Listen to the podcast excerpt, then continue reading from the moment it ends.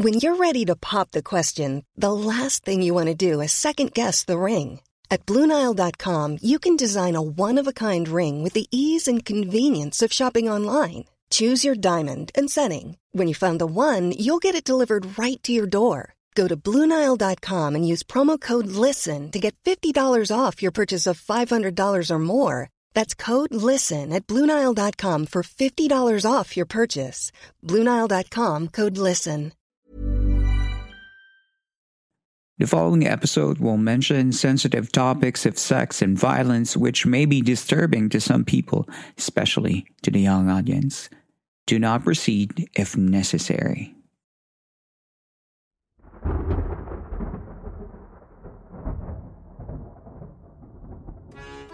Hello, everyone. Today will be a different kind of episode. I have sought approval from the queen of Philippine horror stories herself, Yvette Tan, a Palanca award winning author, to use her main story from her latest book, Seek Ye Whore and Other Stories, published by Anvil Publishing and released in 2022. What would you do if you find out that you can find yourself a partner for life that can take care of you, give you all your carnal desires, and make your house a home? Sounds like a good deal, right? Let's listen to the full story and find out what this marriage is all about. This is a Philippine Campfire Stories production of Yvette Tan's Seek Ye Whore.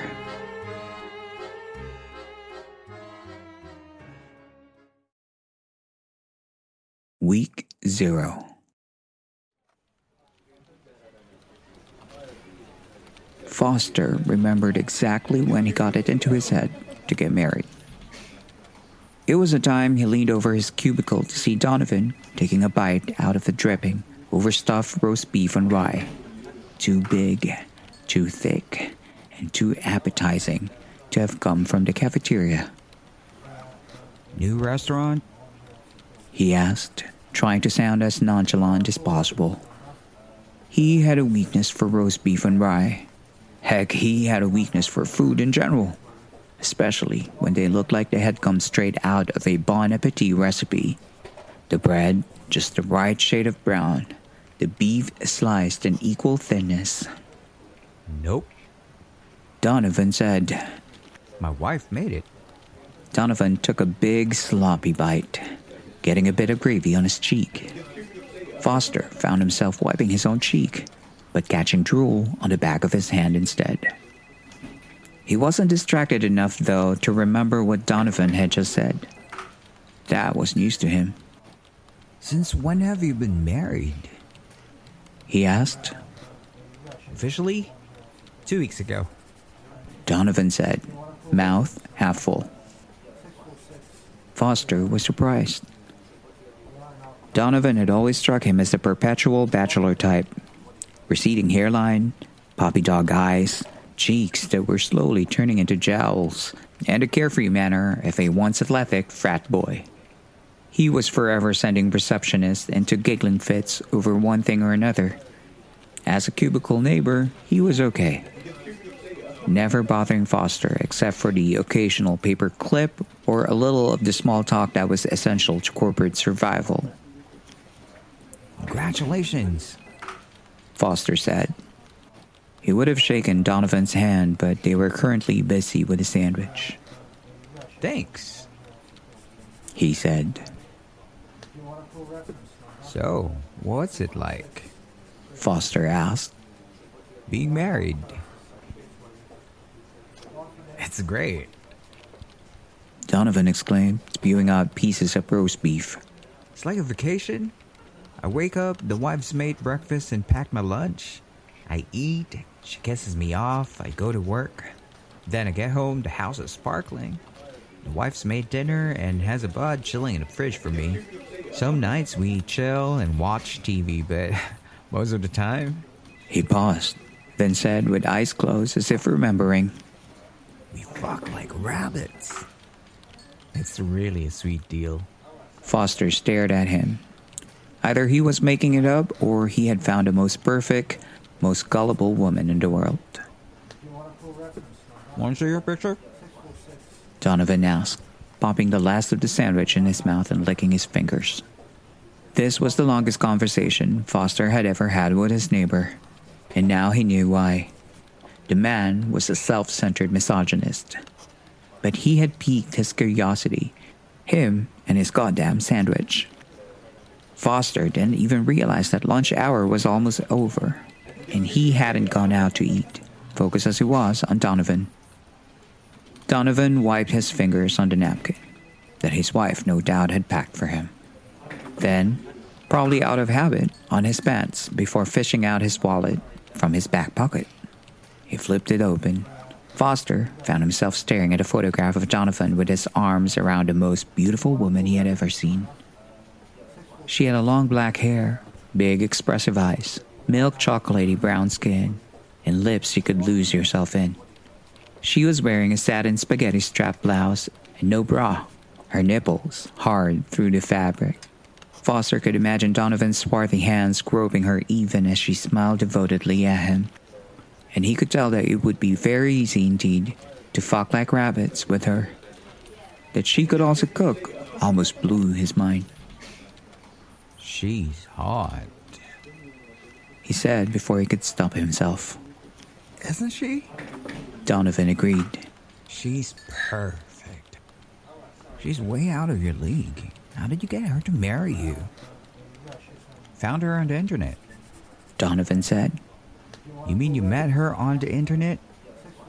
No. Found. She's a mail order bride from the Philippines. You know how eager those third world chicks are to marry white guys? I picked her out, paid for her to come over, married her, and now I live like a king. His statement didn't sit well with Foster. How pathetic did you have to be to buy bride online? Yet, as one side condemned the practice as inhumane, another part of him was thinking what a good deal it was. What's the URL? Foster asked. SickyOrBrides.com. Siquijor? Foster repeated. This isn't a porn site, is it? it's a province in the Philippines, asshole. Donovan said. Go ask Santiago. Santiago was from the auditing department in the company's token flip. He was initially brought in to fulfill some government quota for hiring minority employees, but was soon doing better than most at the department. He was up for a promotion next month, just after a year in the company. Foster didn't want to ask Santiago about something as silly as a bride supplying province, but he wanted to make sure that Donovan wasn't pulling his leg either. He excused himself and found Santi just returning to the office after lunch. Hey, Santi.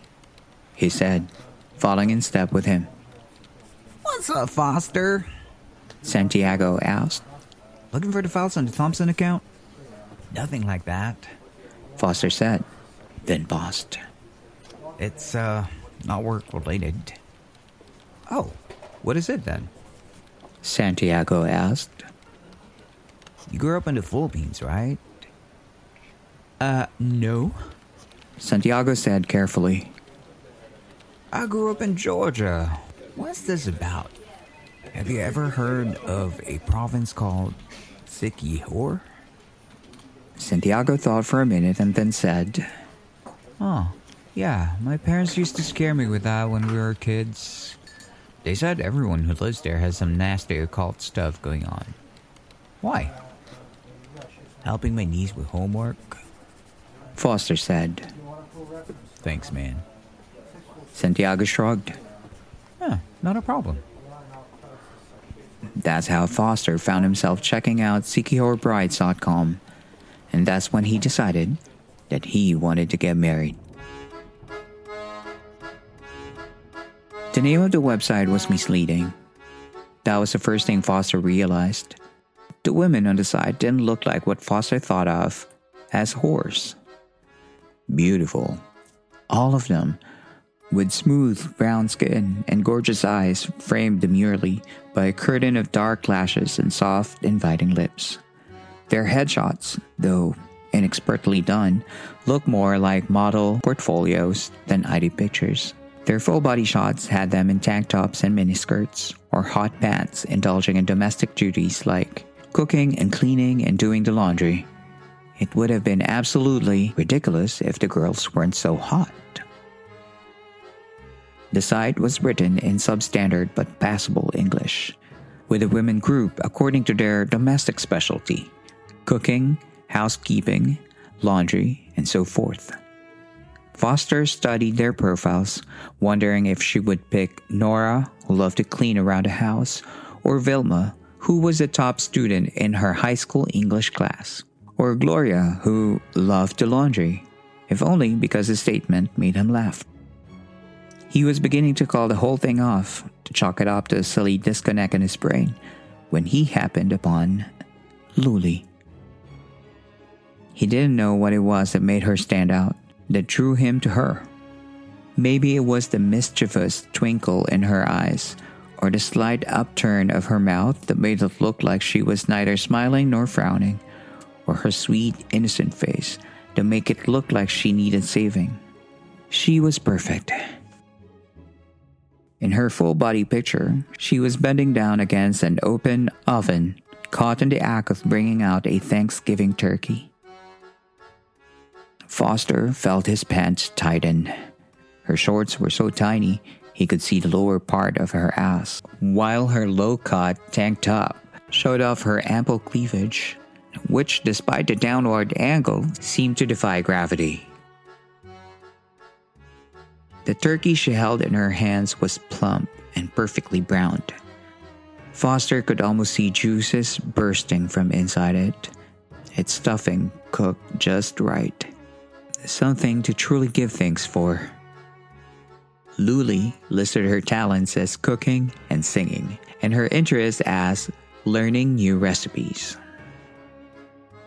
Before I knew it, Foster was clicking Marry Me button under her picture and entering his credit card number into the processing form. She didn't come cheap, but overall, he spent less than what he expected, especially on her travel expenses. He was told that his transaction was a success and that he should be expecting his first shipment in three to six weeks or after the papers were processed, whichever came first. Foster did a double take did he just get conned into spending three months' worth of salary for a blow up doll? Or maybe they were going to ship her stuff first, then have her come by plane later. Or did they treat women so much like stock that they actually referred to them that way? And what did first shipment mean? Was there a second? A third?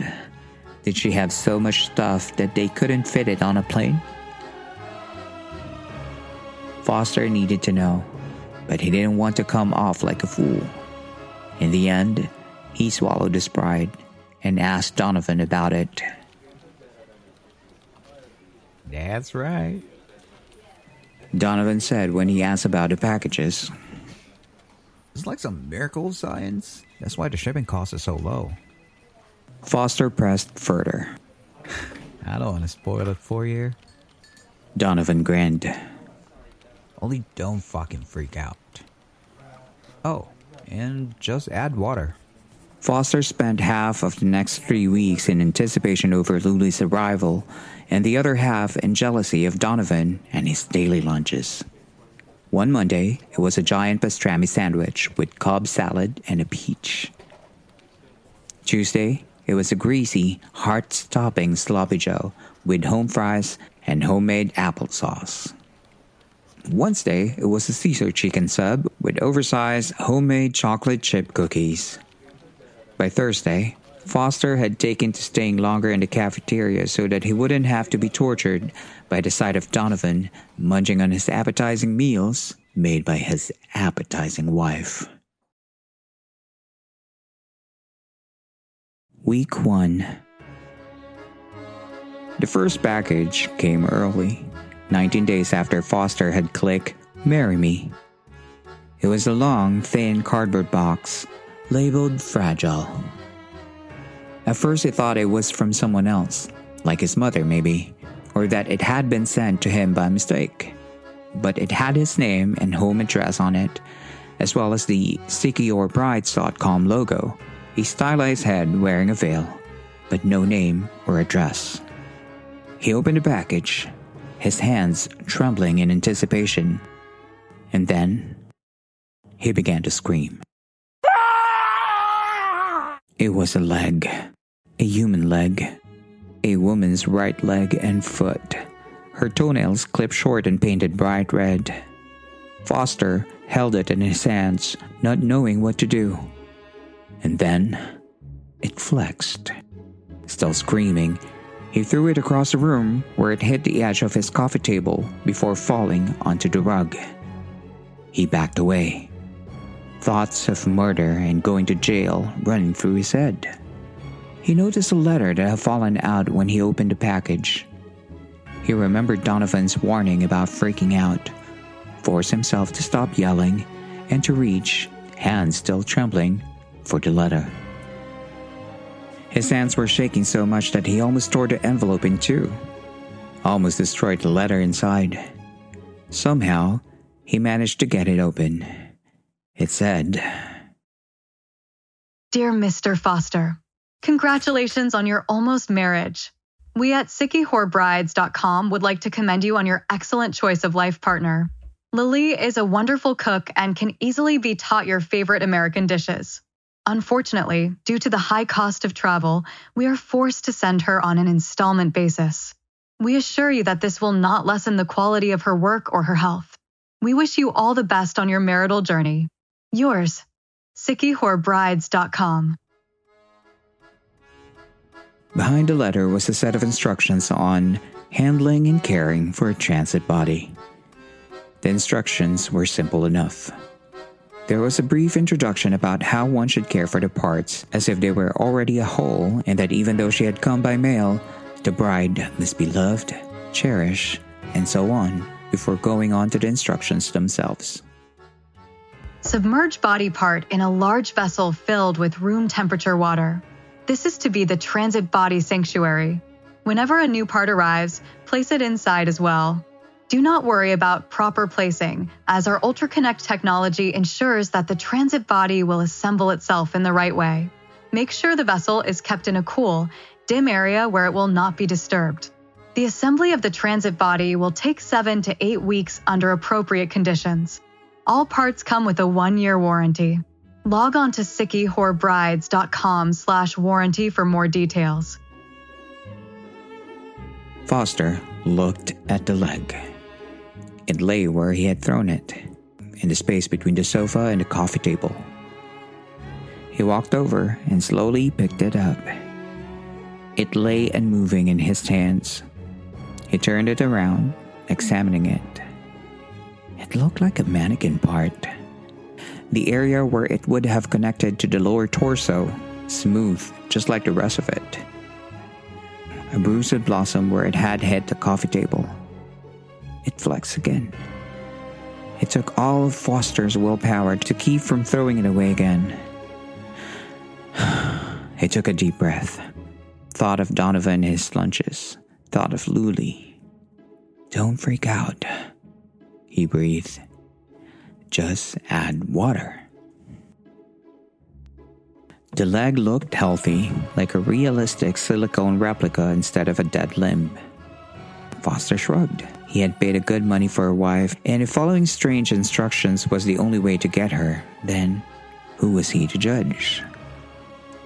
If in the end Luli turned out to be a sophisticated sex doll, then maybe he could get a good price for her on eBay. He took the leg to the bathroom and placed it in the tub. The leg recoiled when it touched the cold porcelain, but otherwise lay still.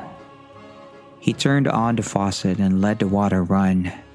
The leg seemed to throb when the liquid touched it, the skin taking on a ruddy, healthier glow while the water began to take on a reddish hue, not unlike rose champagne. Not knowing else what to do, Foster turned off the lights, closed the bathroom door, leaving his bride to be by herself. Week 2 the second package arrived a week later. Foster was expecting it this time. and the side of the left leg didn't faze him one bit.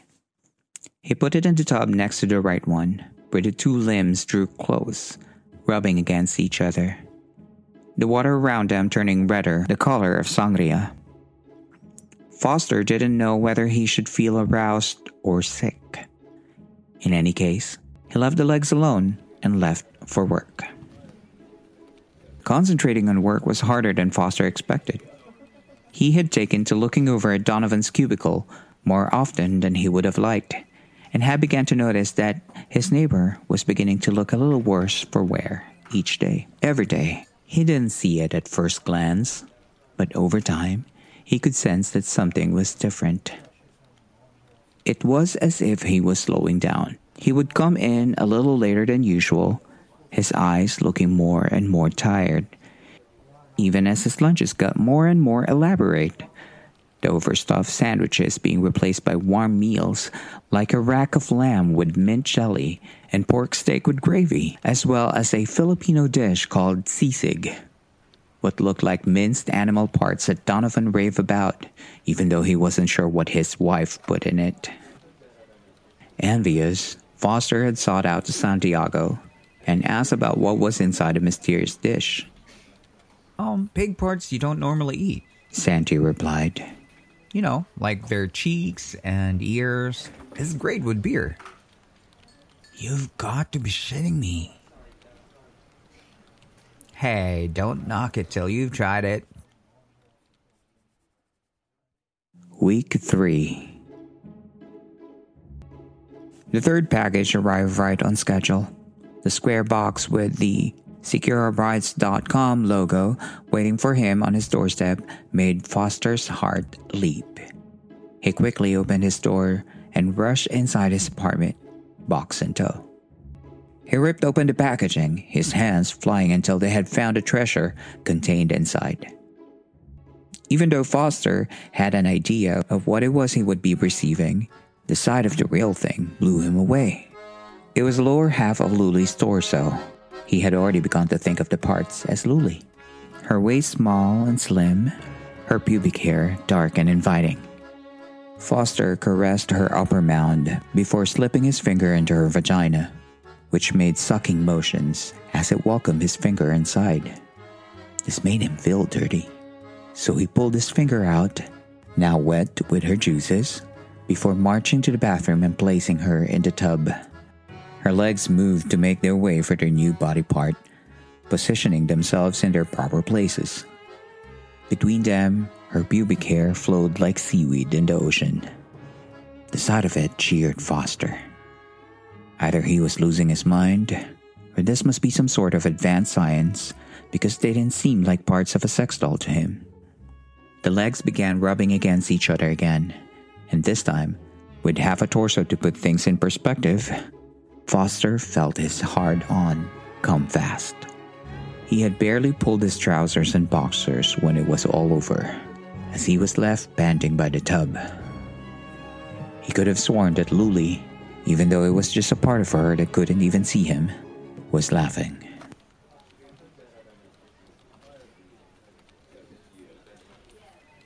You want this, man? Donovan asked, handing Foster his tinfoil wrapped lunch. Isn't this your lunch? Foster asked stupidly, his heart hammering in his chest. Donovan shrugged. Yeah, but I'm getting sick of it, you know? I was never into that gourmet stuff. That's all that she seems to be cooking now.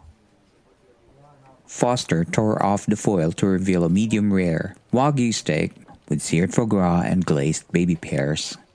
He almost wanted to berate Donovan for his ignorance, but decided to count his blessings instead. Thanks, he said. So, um, how's your wife coming along?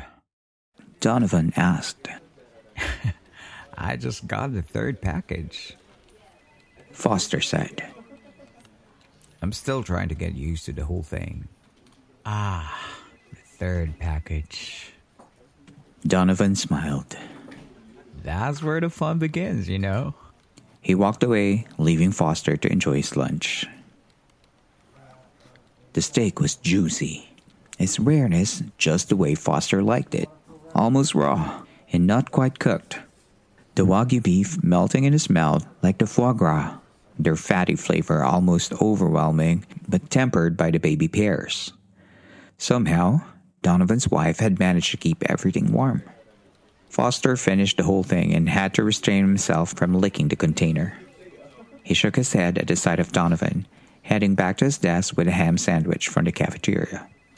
Some guys just don't know how lucky they are.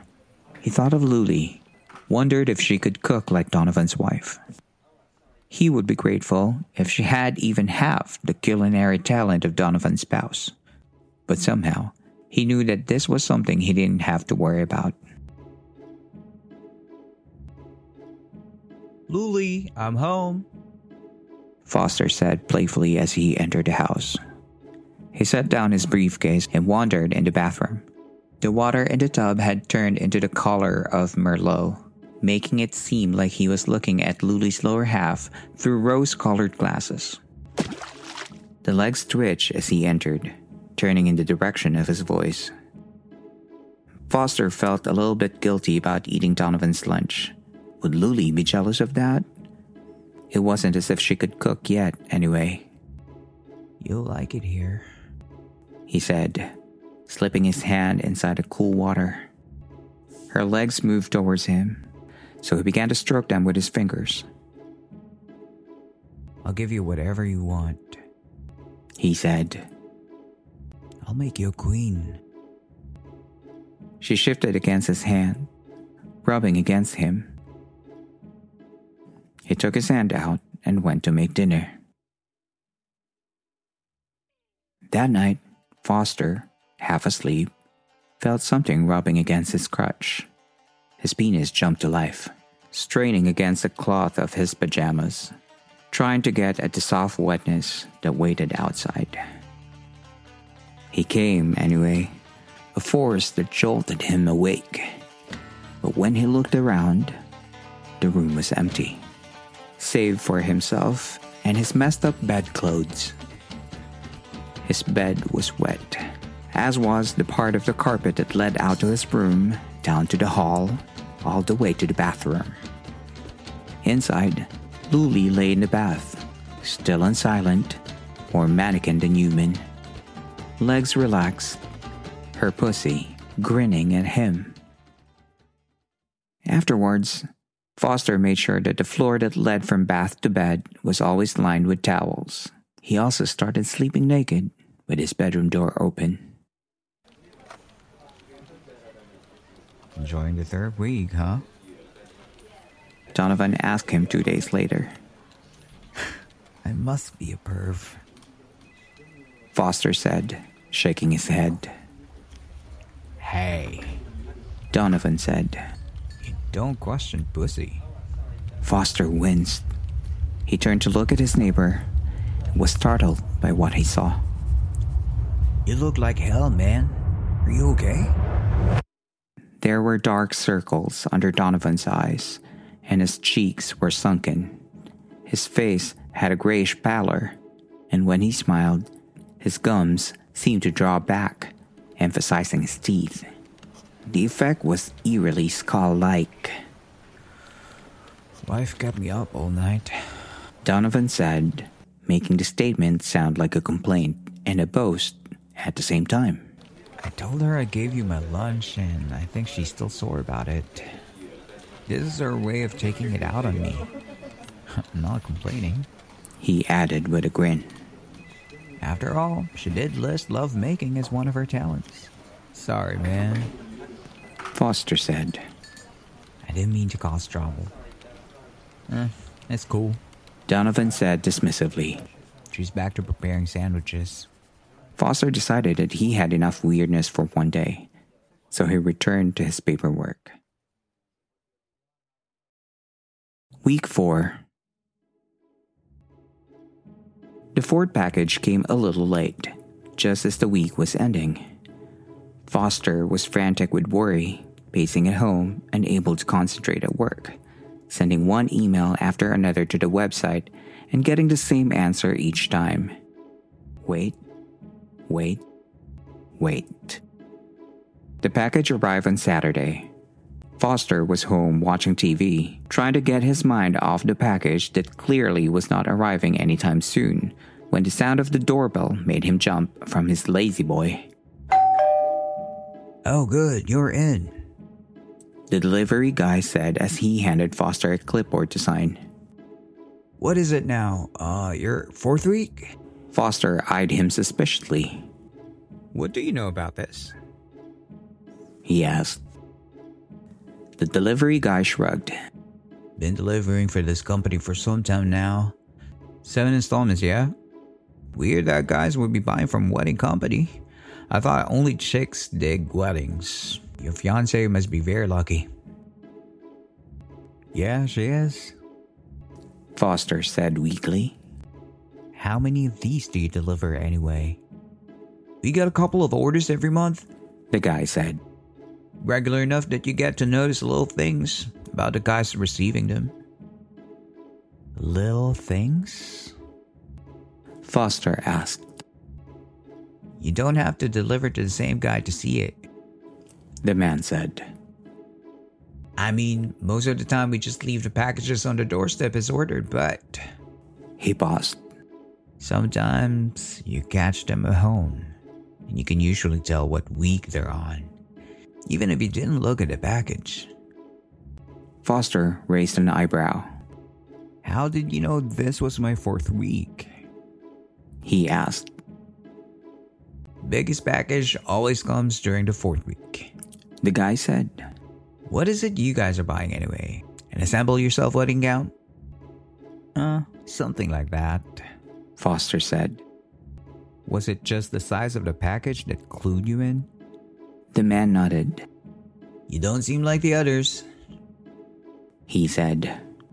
He looked at his watch. Ah, uh, I have to go. He said, turning to go. Got deliveries to make. Wait, Foster said, pulling out his wallet and taking a hundred dollar bill from it. Maybe Ben Franklin can convince you to stay. The guy smiled. I guess those deliveries can wait, he said as he took the money. First timers are always puzzled. I have no idea why, but it always happens. I've seen it a couple of times, and the other guys have seen the same thing too. Second week, they're all excited like a kid waiting to open gifts on Christmas morning. Third and fourth week, it's become like a drug to them. You can almost see them trembling.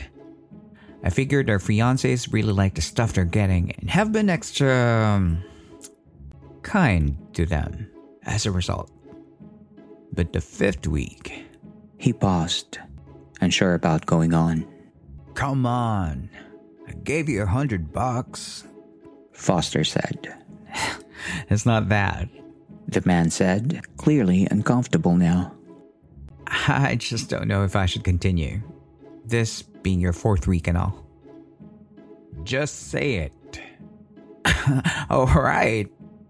The delivery guy said. No need to get nasty. Fifth week's either one of the two things. Either they're happy to get the packages or they're not. But they accept it anyway sixth week, those that aren't happy are trying to give the packages back. They either wait for us on the next delivery or they try bringing it to the post office. Both don't work. We're under strict instructions not to take any of those things back, and the post office, well, they can't return a package to a place that has no name or address, right? But the seventh. The guy shook his head. It amazes me every time. No two guys are alike, you know what I mean? I had someone try to shoot me with an Uzi once. A fucking Uzi in a suburban neighborhood. Can you believe that? There was this other time when a guy was so happy he gave me a Cuban cigar and a thousand dollar tip. He smiled at the memory. Whatever he bought must be making the girlfriend really happy. He looked at his watch again. Listen, man, I really have to go. Good luck with a girlfriend. Foster watched him get back into the delivery van and head off, before going inside and looking at the package. He opened it to find Luli's naked upper torso. Her belly was smooth and flat, her breasts full and round, just like in her picture. He gave her a hug and ran his hands over her belly, massaged her breast. The nipples hardened at his touch. There was only one of two reactions. The delivery guy had said, Foster knew which category he fell under. He pinched a nipple and licked it, delight running through him when he felt a shiver underneath his tongue. He went to place the newest piece of her in the tub. He sat there, watching her body slowly fuse together, watching the water run red, now the color of beets. Even though she wasn't whole yet, she could see that she was perfect. That night, he wasn't surprised when Luli joined him in bed. Her body was warm against his, rubbing against him before impaling herself on him and riding riding him in a way that left Foster breathless. Foster kept his eyes closed, pretended to be asleep the whole time. The thought of a half formed woman making love to him still unnerved him, but not enough so that he didn't enjoy it. Fell asleep soon after, her name on his lips, his dreams haunted by the culinary wonders she would make for him. Donovan was absent the next day. He had called in sick, but will be back tomorrow. The next time Foster set eyes on Donovan, it was all he could do to hide his shock. It seemed as if the man had aged over the weekend. His hair was streaked with white, and he looked more worn out than ever. He barely even managed a hello when Foster greeted him. You okay, man? Foster asked, realizing that he was asking Donovan that question more nowadays. Even in his state, Donovan managed to grin. Uh, I'm cool. He said. Wife and I got into an argument. Wouldn't let me sleep until I said she was right, which was never. Not that I'm complaining, mind you. He wiggled an eyebrow suggestively. Don't tell me she. Foster began aghast. How's yours coming along? Donovan asked. She should be half done by now. His grin got wider. You be careful. They don't like it when they don't get their way. But, but oh, is it? Spring is my favorite time to start a new workout routine. With the weather warming up, it feels easier to get into the rhythm of things. Whether you have 20 minutes or an hour for a Pilates class or outdoor guided walk, Peloton has everything you need to help you get going. Get a head start on summer with Peloton at onepeloton.com. I'm Sandra, and I'm just the professional your small business was looking for. But you didn't hire me because you didn't use LinkedIn jobs. LinkedIn has professionals you can't find anywhere else, including those who aren't actively looking for a new job but might be open to the perfect role, like me. In a given month, over 70% of LinkedIn users don't visit other leading job sites. So if you're not looking on LinkedIn, you'll miss out on great candidates like Sandra. Start hiring professionals like a professional. Post your free job on linkedin.com slash people today. Fun. You're crazy. Foster said. You should call in sick. You need sleep. I'm fine. Donovan said before disappearing into his cubicle.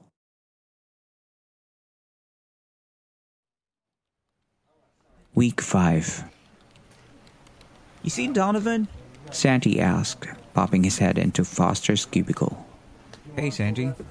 Foster said, looking up from the game of solitaire he was playing on his computer.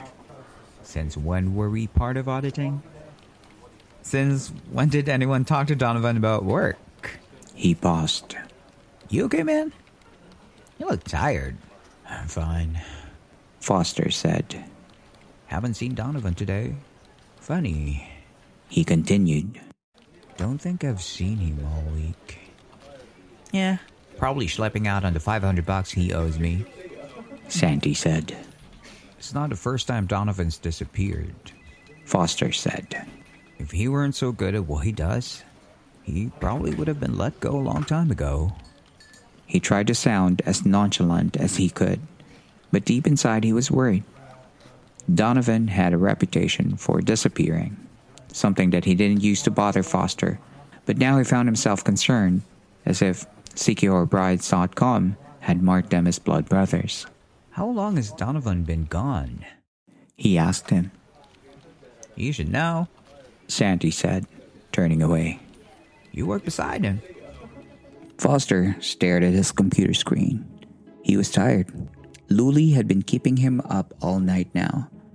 The first week after she had gotten her lower torso, she would fuck him every night while he slept, so gently that he barely felt it. He only realized it when he woke and saw his sheets stained pink from her bathwater, the pink trail on the towels that led from his bedroom to his bath, and finally, the sight of her lower body smiling. No, laughing at him from inside her sanctuary. It had been soothing at first, her nightly visits making him wake refreshed, languid, wishing that night would come soon so that he could feel her wet warmth around him once again. But the week her upper torso came, something changed. After that first night, she would wake him, her breast pressed against his mouth, asking to be licked, sucked. She would rock herself against his face, her pussy insisting he tasted, not relenting until he had satisfied her. It was fun first, and oh, did she taste good. But having fun with her meant that he was losing sleep and it was beginning to take its toll at work. But it was the middle of the fifth week, and he knew what that meant. He wondered what sort of dishes one could prepare with one arm, one hand, and the thought that he would soon be drowning in dishes that rivaled Donovan's lunches excited him no end. Toast, he counted, and pancakes, if you make them real slow. Maybe steak, no souffles yet because you needed two hands to take it out of the oven, at least if you wanted to do it properly. She could probably manage a curry, and a stew shouldn't be hard to do. If he prepared the meat and chopped the vegetables. Foster laughed at himself. Could Luli even see what she was doing? One arm was the minimum you needed to cook, but didn't you need eyes as well? But then she always seemed to know where she was going. Sure enough, the package was waiting for him when he got home. Her right arm was smooth and lovely, her fingers long and slim, her nails cut short and painted, her beautiful hands marred by what looked like a fading burn scar. The mark of true cook. He squeezed her hand, she squeezed back. Foster was elated. It took a long time to arrive he told Luli as he placed her arm inside the bathtub. But I'm glad you're finally here. He watched her arm fuse to her right shoulder, then reach into the water, found her hand, and raised it to his lips. I've stocked a pantry, he said, kissing the back of her hand. You will make me something tomorrow, won't you? Luli's hand shivered, which it took to mean that she was giggling. Luli was extra frisky that night. Foster didn't realize how much the addition of one arm meant. Foster found himself turning the light on and fucking her with his eyes open. The first time ever since she climbed into his bed three weeks ago. It was oddly intoxicating, making love to a half formed body. He cupped her breasts, his thumbs grazing her nipples. He ran his right hand over the stump of her neck, the smoothness of it strangely exhilarating. She pushed her body forward when he did this, her hand taking his free one and placing it on her neck, her fingers closing over his until he understood what she wanted of him. Slowly, he moved his right hand so that it mirrored his left, strangling her. She urged him on, thrusting herself on him harder, the harder he squeezed until he was sure that if she had been alive, he would have killed her. He found himself coming fast, his fingers letting go of her neck, leaving faint blue black bruises, his mark on her. Foster didn't know what time he fell asleep, only that he woke to the Thursday sun streaming into his window and the smell of breakfast waiting for him in the kitchen. She had made use of groceries he had stockpiled in anticipation of her arrival. She had set the table and brought out what passed for his best flatware and cutlery the mismatched plates containing delights such as old fashioned pancakes made from scratch, eggs Benedict, French toast, coffee just the way he liked it, with two sugars and some cream, freshly squeezed OJ, hash browns, bacon almost burnt, and scrambled eggs so fluffy he almost cried with delight. Foster found himself excited to get to work his tiredness and lack of sleep more than compensated by what he knew was in his lunch bag a club sandwich with fresh apple butter, vegetable salad with a light vinaigrette, and a blueberry muffin. You're awfully happy today, Santi said when they passed each other in the hallway. Ah, the wife's in a cooking mood. Foster said, surprised that calling Luli his wife was so easy. The words had come unbidden, and it pleased him to realize that in his mind, she had been his wife for quite some time now. What's this? An epidemic? Santi laughed. What do you mean? Foster asked. First Jacobs, then Donovan, and now you. Like your whole department's gone waiting crazy. Jacobs? As in Frank Jacobs? Foster asked incredulously. Jacob's cubicle was next to Donovan's. He was quiet and slightly weird, his half hearted attempts at flirtation, the butt of the receptionist's jokes. The only time he ever spoke to Foster was on the day he left over three months ago, when he endorsed all his accounts. The man had seemed tired but deliriously happy. Foster had chalked the tiredness up to burnout and the giddiness to relief that finally being able to leave the office. Foster went pale. Did that mean Donovan was going to do the same to him as well? I didn't even know Jacobs was married. He said. Jacobs wouldn't know what to do with a woman, even if she came with instructions. You'll want to talk. Santi snorted. Jacobs married a Filipina. Here. That's why he quit, so that he could move to the Philippines with her. Donovan's wife is Filipina too. Foster said. Actually, so is mine. Santi laughed again. I think Jacobs introduced Donovan to his wife. He said. How come you know so much? you should try hanging out by the water cooler sometime. Santi said as he walked away. It wasn't until Thursday that Foster noticed that Donovan hadn't been in for at least a week now, and only because he didn't show up for their monthly department meeting. Their boss had thrown a fit and had tasked Foster to pick up Donovan's slack, something that put Foster in such a bad mood that not even his lunch of Chilean sea bass lightly flavored with truffle oil could change. As a result, Foster had to work overtime, something that he foresaw happening for the next few weeks unless Donovan showed up. He came home grumpy, ignored whatever it was Luli had cooked for dinner, and went straight to bed.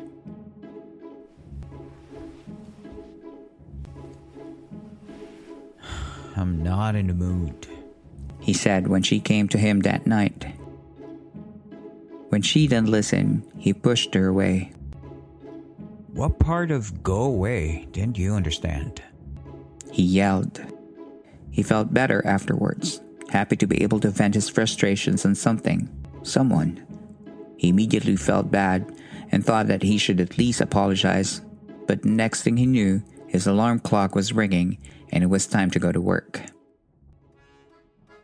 Lunch that day was shepherd's pie, one of Foster's favorite dishes.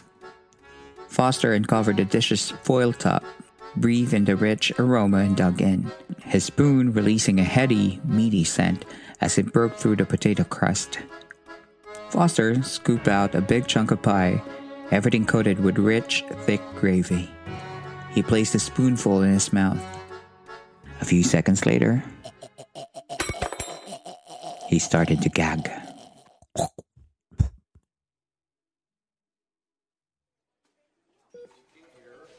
You're lucky the piece of glass you bit into was a big one. The nurse said, Any smaller and you'd be in real trouble. I don't understand how your wife could have been so careless. The doctor said. Better talk to her about keeping her kitchen clean. He took one last look at Foster's tongue. The damage isn't big, but I'm putting you on a liquid diet for a couple weeks. Anything other than soups or juices is going to worsen your condition. Foster groaned. The office had given him the rest of the day off, so he went home straight, straight to the bathroom, ignoring the tureen soup bowl that waited for him in the dining room table. Bitch! He hissed at Luli's body, which was resting quietly in the tub, surrounded by water that was now the color of coagulated blood. What the fuck did you do that for? The words came out funny, the product of a broken, swollen tongue. Luli's body shivered. She was laughing at him, Foster realized. The thought only made him angrier. Shut the fuck up! He screamed, even though Luli was technically incapable of saying anything. Luli rose, her one hand grasping the side of the tub, using it to pull the rest of her up and out. Foster was scared, but stood his ground. Luli came at him, red water slipping down her skin, leaving pink stains in places, her one hand reaching for his belt, trying to unbuckle it. Foster had enough of her fucking him whenever she wanted. His hands closed around her throat, pressing down. Luli trashed about, her hand grabbing hold of Foster's wrist, her legs trying to keep away from slipping onto the bathroom floor. Her knees gave way and she fell. Foster falling with her until she was on her back on the bathroom floor, with him on top of her. One knee on her belly, his hands wrapped around her neck, still squeezing. Luli struggled under him, her whole body going slack, then rigid. Foster felt a ripple run through her body, felt her shudder underneath him. She was coming, he realized. Here I am, trying to kill her, and the bitch was coming. He let go, stood up, sighed. Fuck it, he thought, and went to see what she had made for dinner.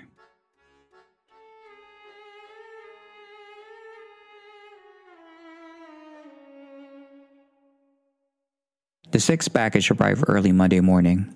Foster brought it in, put it on the coffee table, and left for work. Donovan still hadn't shown up, which meant more work for Foster. It actually wasn't hard to pick up where Donovan had left off. For all the man's reputation as a goof, his reports were meticulous and impeccable. He was good at what he did. Foster actually found himself admiring the man, but that didn't mean he could get away with not working. Besides, there was a talk of letting Donovan go because of his absences, and Foster was genuinely worried about that. Lunchtime came, and instead of sitting down to his homemade meal, soup, he searched for company's online databank for Donovan's details. He didn't know why he didn't think of it before, or why, after years of working beside each other, he didn't so much as have Donovan's mobile number. He took down Donovan's address and phone numbers, then returned to his desk, his lunch forgotten. When he got home, the kitchen was a mess, but there was a pumpkin soup waiting for him, the orange liquid haphazardly ladled into the tureen that held it. The gunk of the breakfast smoothie in his glass still unwashed from breakfast. The floor was littered with cardboard and butcher paper, and when Foster checked inside the bathroom, he was not surprised to see Luli with both arms now attached to her body. You could have waited. He said. We could have done this together. Luli lay still, the water around her barely rippling. She looked more like a doll now, her limbs slack and her chest still. I'm sorry, he said. I should have known better. Won't happen again. He left to have dinner, and when he tasted the soup, he found that she had burned it. He tried texting Donovan the next day. There was no reply. Lunchtime came. Foster opened his thermos to find cold broth. What he suspected was yesterday's untouched lunch. He threw the liquid down the drain and, for the first time in a while, bought himself a cafeteria lunch. After a series of texts over the next two days, all of them unanswered, Foster tried calling Donovan's cell phone. Someone picked up on the first ring. Donovan? Foster said. He's on vacation. A woman's voice said before hanging up. He tried calling Donovan's house afterwards. No one answered. By this time, management had listed Donovan as AWOL and was pretty much operating around his absence. There was a talk of hiring someone to replace him. Meanwhile, Foster was stuck with all of his work, backlog included. He thought of Donovan over his lunch of carrot soup, wondered why he should be so concerned about the man. Luli had been in a good mood lately, once again preparing dishes, well, soups. His tongue had not quite healed yet. With secret flavors that sent Foster into raptures. She even let him get some rest. Her nightly visits once again reduced to what they were on the third week slow, gentle nudges in his sleep that made him wake refreshed, that made him forget that Luli was ever mad at all. Luli's attention made Foster want to go home early again.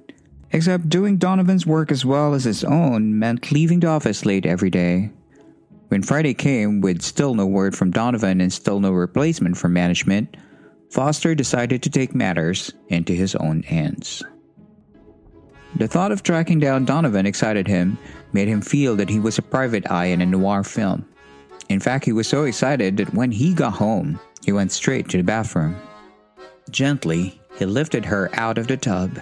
Luli wrapped her hands around his neck, pushed her breast against his chest as he carried her, bride style, to the bedroom, laying her on his bed their bed. He kissed her breast, but her hands gently pushed him downwards until he was giving her head. She was wet, not from the bathwater. As he laughed at her, Foster realized that his tongue felt less swollen, had in fact stopped hurting. Before he could collect his thoughts, she was urging him deeper inside her, her hands pulling at his hair her legs wrapped around him so that she was all around him, and all he could see, smell, feel was her.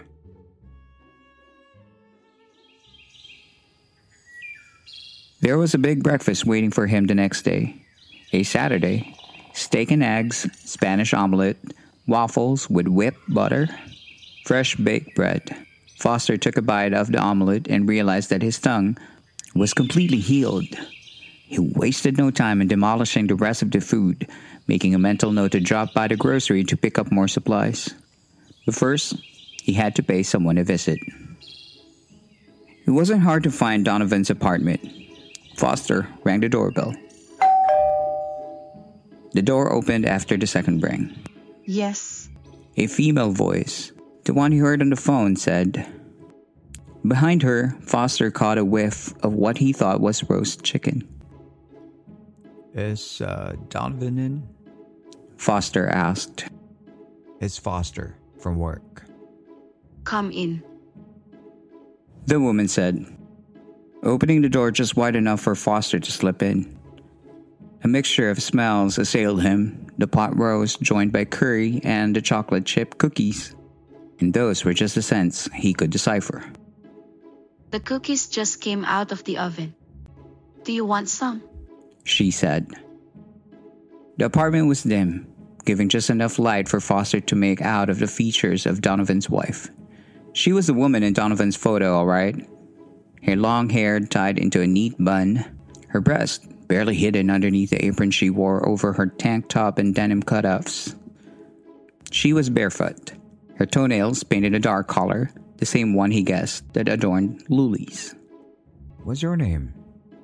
He asked as she led him to the sofa, put a plate of fresh baked cookies and a glass of milk in front of him, lingering long enough for him to catch a sight of the top of her breast. Nida. she said. I'm making pot roast for dinner. You must stay. Her English was impeccable, though heavily accented. Foster found himself wondering what Luli would sound like. Will Donovan be long? Foster asked, one hand automatically reaching for a cookie, the other for the milk. He's resting. Was the reply. You must stay for dinner. I've made so much food. She wandered into the kitchen where he could hear her preparing dinner. Foster finished the cookies, sweet and warm and chewy, and down the milk. Still, no Donovan. Nita? He called, but there was no answer. He was about to get up and investigate when Nita came out of the kitchen. She had let her hair down and had changed into a short, tight black dress with a plunging neckline that showed off her ample cleavage, and heeled sandals that pushed her butt upwards and accentuated her shapely calves. The smell of fresh baked cookies lingered around her, making Foster salivate. I just slipped into something more fitting for company. Dinner's ready. Donovan will be out in a bit. She led Foster to the dining room, where he found a feast waiting for him. It was a mishmash of cuisines. There was a pot of roast, chili crab, ratatouille, something she called pride lumpia, mushroom risotto, candy salad, and assorted cakes and pastries. Foster's nose twitched. Underneath the mingling scents of the feast in front of him was a stench, not of rot, but of something sour, like bile rising in one's throat just before a vomit. Nita laid out Donovan's best china, real ones that matched and cutlery that felt as if it was real silver. Is Donovan going to be long? Foster asked as Nita ladled bouillabaisse into three bowls. I'm sorry. He's taking a while, isn't he? Let me get him. Foster heard a creaking in the hallway. The stench grew stronger, assailing his nostrils, overpowering the smell of the food. Donovan? He called. Nita? Forgive me. Nita said, pushing a wheelchair into the dining room. I forget my manners sometimes. Foster gaped at the person in the wheelchair. Donovan smiled back at him, or at least one side of his face did. The other side sagged, drool pulling at the side of his mouth. He had gained an enormous amount of weight over the weeks so that his once fit frame was now bloated, his flesh sagging over the wire that kept him in place, parts of it cutting deep grooves into the fat. He was dressed in boxer shorts, a tank top, and socks. He seemed to have wet himself recently. The stain on his crotch still wet. The stink still new. His skin was covered in sores, some ripe, some oozing with thick green pus. His lips were thin from lack of use.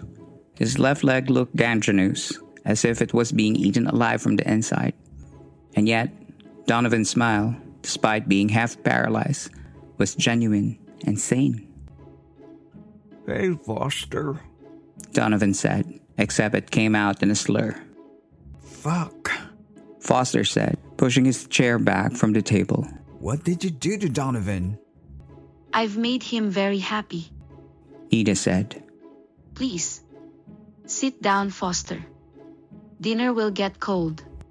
Donovan smiled at him. Nita is an excellent cook. His eyes turned up to look lovingly at his wife. Not to mention a great fuck. You're crazy. Foster said, standing up and heading towards the door. No one made any move to follow him. It's like a vacation. He heard Donovan say after him. Foster ran out of the apartment, got into his car, and didn't stop driving until he got home. Trying not to think about what had just happened. What kind of crazy bitch had Donovan married? What the fuck had she done to him? His mind flashed to the dark house, the strange feast on the table, the smell of good food that masked Donovan's stench. His mind kept wandering back to Donovan's smile. It was, Foster realized, the happiest he had ever seen him. He took a deep breath and got out of the car. A package was waiting for him when he got to his door. Luli's last installment had come early. Foster picked it up and lifted the lid of the cardboard box. Luli's face stared up at him. Dark eyes, framed by long lashes, lips as red as blood. Her long black hair had been arranged so that her head rested on it, making her look vulnerable somehow. He smiled at her, the scene he had just witnessed at Donovan's forgotten. She smiled back. He bent his head so that his lips touched hers and gave her a kiss. She responded immediately, her tongue invading his mouth, her lips soft and velvety. She tasted sweet. From experience, he knew her cooking would taste even better. Smiling, Foster opened the door and carried his wife over the threshold of his house.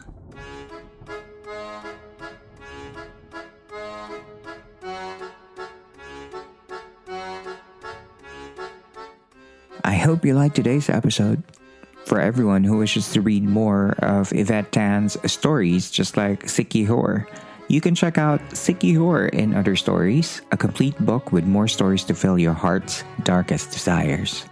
This collection of stories include those of two friends adapting in a zombie-infested Angeles City, about a girl and a young tikbalang who begin their journey to save the last moon, and a brothel in Poblacion that offers an expecting father pleasures he can't resist, among many other stories.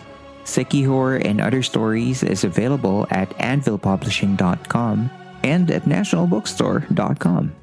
You can also check the Anvil Publishing online store in Shopee or Lazada or in Amazon for those of you listening from outside the Philippines and would like an ebook copy. Otherwise, you can always head to your closest national bookstore for a copy of the book. Thank you again to Yvette Tan for lending her story for us to enjoy today. And thank you to the team of Anvil Publishing for allowing us to use Seek Ye Whore for this episode. And lastly, thanks to you, dear camper, for listening to the Valentine's Day episode of Philippine Campfire Stories.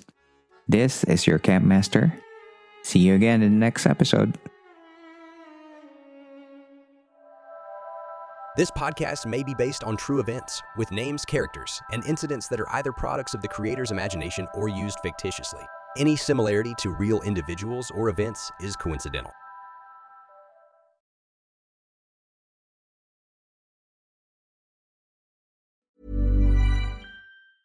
Planning for your next trip? Elevate your travel style with Quince. Quince has all the jet setting essentials you'll want for your next getaway, like European linen, premium luggage options, buttery soft Italian leather bags, and so much more. And is all priced at 50 to 80% less than similar brands. Plus, Quince only works with factories that use safe and ethical manufacturing practices. Pack your bags with high-quality essentials you'll be wearing for vacations to come with Quince. Go to quince.com/pack for free shipping and 365-day returns.